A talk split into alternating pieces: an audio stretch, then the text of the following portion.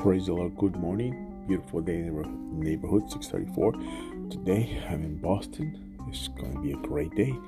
Uh, Vision School tonight, service Sunday morning.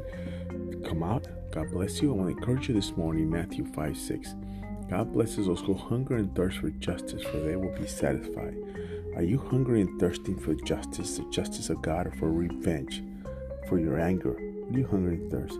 Listen, it's time to get up, go forth, win. You, the choices you make will determine if you're going to lose or win. You make bad choices, I tell you already, you're going to lose. And stop blaming other people.